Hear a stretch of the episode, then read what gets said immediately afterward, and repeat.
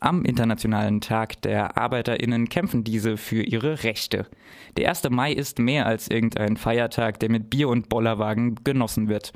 Doch bisweilen scheint das Kernanliegen dieses Tages in Vergessenheit zu geraten. In der Bundespolitik und in weiten Teilen der Gewerkschaften wird unter dem Deckmantel der Tarifeinheit daran gearbeitet, ein faktisches Streikverbot zu etablieren. Das ist nichts Neues. Schon einmal im Jahr 2010 forderte die Vereinigung der deutschen Arbeitgeberverbände aufmüpfige Gewerkschaften einem Streikverbot zu unterwerfen. Die Bundeskanzlerin war dazu bereit, doch das Vorhaben scheiterte dann damals ironischerweise an der FDP. Da nun eine sozialdemokratische Partei die Arbeitsministerin stellt, sollte Mensch sich doch eigentlich keine Sorgen mehr machen müssen. Aber weit gefehlt. Unter der Federführung von Andrea Nahles arbeitet eine Arbeitsgruppe verschiedener Ministerien mit Hochdruck an einem Gesetz, mit dem das 2010 gescheiterte Vorhaben umgesetzt werden könnte. Verfassungsrechtliche Bedenken werden ignoriert.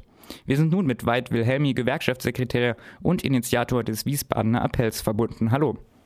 Ja, hallo, ich grüße Sie. Könnten Sie uns zunächst einmal kurz umreißen, was denn Inhalt dieses Gesetzes sein wird? Ja, Sie haben es ja in der Anmoderation schon gesagt, unter dem Deckmantel der Tarifeinheit ein Betrieb, ein Gewerkschaft, was durchaus jahrelang durchaus in den meisten Betrieben sinnvoll war, soll eben jetzt äh, ein Streikverbot verhängt werden. Das soll konkret heißen, wenn es mehrere Gewerkschaften in einem Betrieb gibt. Das jüngste Beispiel ist die Lufthansa dann soll nur noch die Gewerkschaft äh, streiken dürfen, die dort quasi die meisten Mitglieder hat. Und die anderen, Cockpit in dem Beispiel oder die Flugbegleiterin UFO, könnten sich dann selbst nicht mehr vertreten und hätten, müssen sich an die erzwungene gesetzliche Friedenspflicht halten. Das ist Ziel äh, dieses Gesetzesvorstoßes, der da demnächst auf dem Tisch liegt. Andrea Nahles sagte, eine Änderung des Streikrechtes steht gar nicht zur Diskussion und äh, zeitgleich redet zum Beispiel Detlef Hensche von einem schwarz-roten Streikverbot. Was ist denn jetzt nun der Fall? Ja, äh, Andrea Nahles und andere Spitzenpolitiker und leider auch im Moment noch führende Köpfe der DGB-Gewerkschaften äh, argumentieren so. Das ist aber faktisch falsch. Man kann nicht isoliert einigen wenigen Spartengewerkschaften ein Streikhemmnis mit einer Friedenspflicht auferlegen, ohne das Streikverbot insgesamt in Frage zu stellen und einzuschränken. Das ist äh, nicht nur verfassungsrechtlich, wie Sie erwähnt haben, bizarr, sondern es ist auch ähm, juristisch, politisch und auch in keinem anderen äh, Land, das mir bekannt ist, möglich, es sei denn, es sind Diktaturen, da gibt es auch kein Streikrecht. Prinzipiell könnte Mensch ja der Meinung sein, dass sich die verschiedenen Gewerkschaften dann nun mal einigen müssten, um dann mit dem Arbeitgeber einen bestmöglichen Tarifvertrag für alle Beschäftigten abzuschließen. Ist das in der Praxis möglich? Ja, das ist in der Praxis möglich. Und die Hysterie, die jetzt gerade jüngst durch den Lufthansa-Streik in den Medien und bei Teilen der Politik geschürt wird, ist vollkommen überzogen. Sie müssen sich überlegen, wir haben in der Bundesrepublik Deutschland circa 114 Nicht-DGB-Gewerkschaften oder Arbeitnehmerorganisationen, wo maximal nur sechs bis zwölf also ein halbes oder ein Dutzend Gewerkschaften oder die nicht dem DGB angehören, dann überhaupt streikfähig sind. Und äh, hinzu kommt noch, dass in der Bundesrepublik Deutschland extrem wenig gestreikt wird. Also äh, wer den Eindruck äh, erweckt in der Öffentlichkeit, dass ständig gestreikt wird, auch wenn es jetzt äh, bei der Lufthansa etwas mehr vorkam, der ähm, äh, betreibt meines Erachtens eine Fehlinformation der Bevölkerung. Nun lässt sich Andrea Nahles vor den Karren der Arbeitgeber spannen und äh, schürt die Angst vor äh, großen Streiks.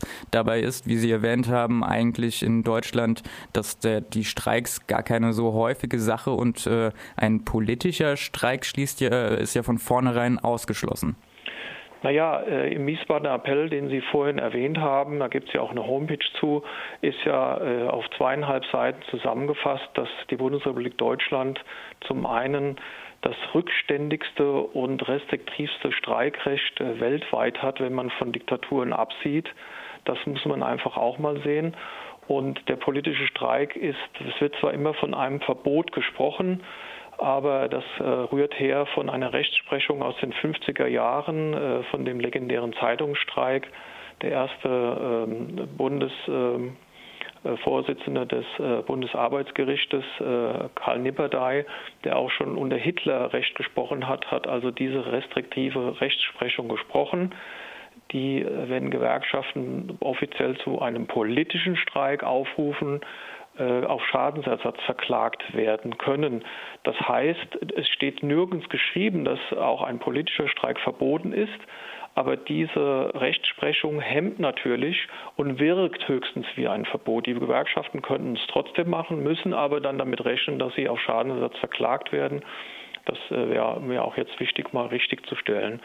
Und da äh, muss auch noch einiges passieren, weil es gibt äh, in vergleichbaren Ländern nur noch in England und Österreich und hier in der Bundesrepublik Deutschland ein Hemmnis oder ein vermeintliches Streikverbot für politische Ziele.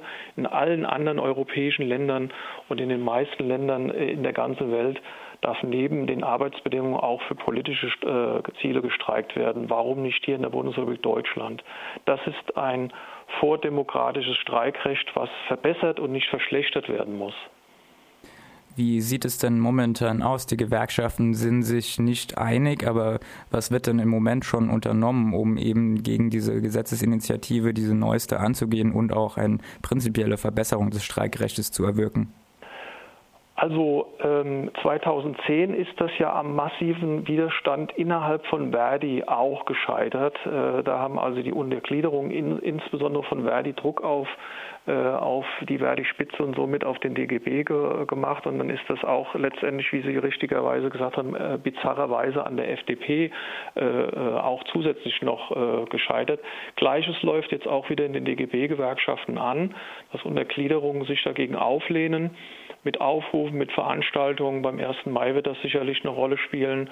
Und ähm, hier muss noch sehr viel Überzeugungsarbeit geleistet werden, die DGB-Spitzen von diesem Irrweg abzubringen und äh, ganz im Gegenteil nicht wegzugucken oder das sogar noch für was Gutes zu heißen, hin, äh, dass sie auf die Bundesregierung einwirken, das sofort wieder einzustellen.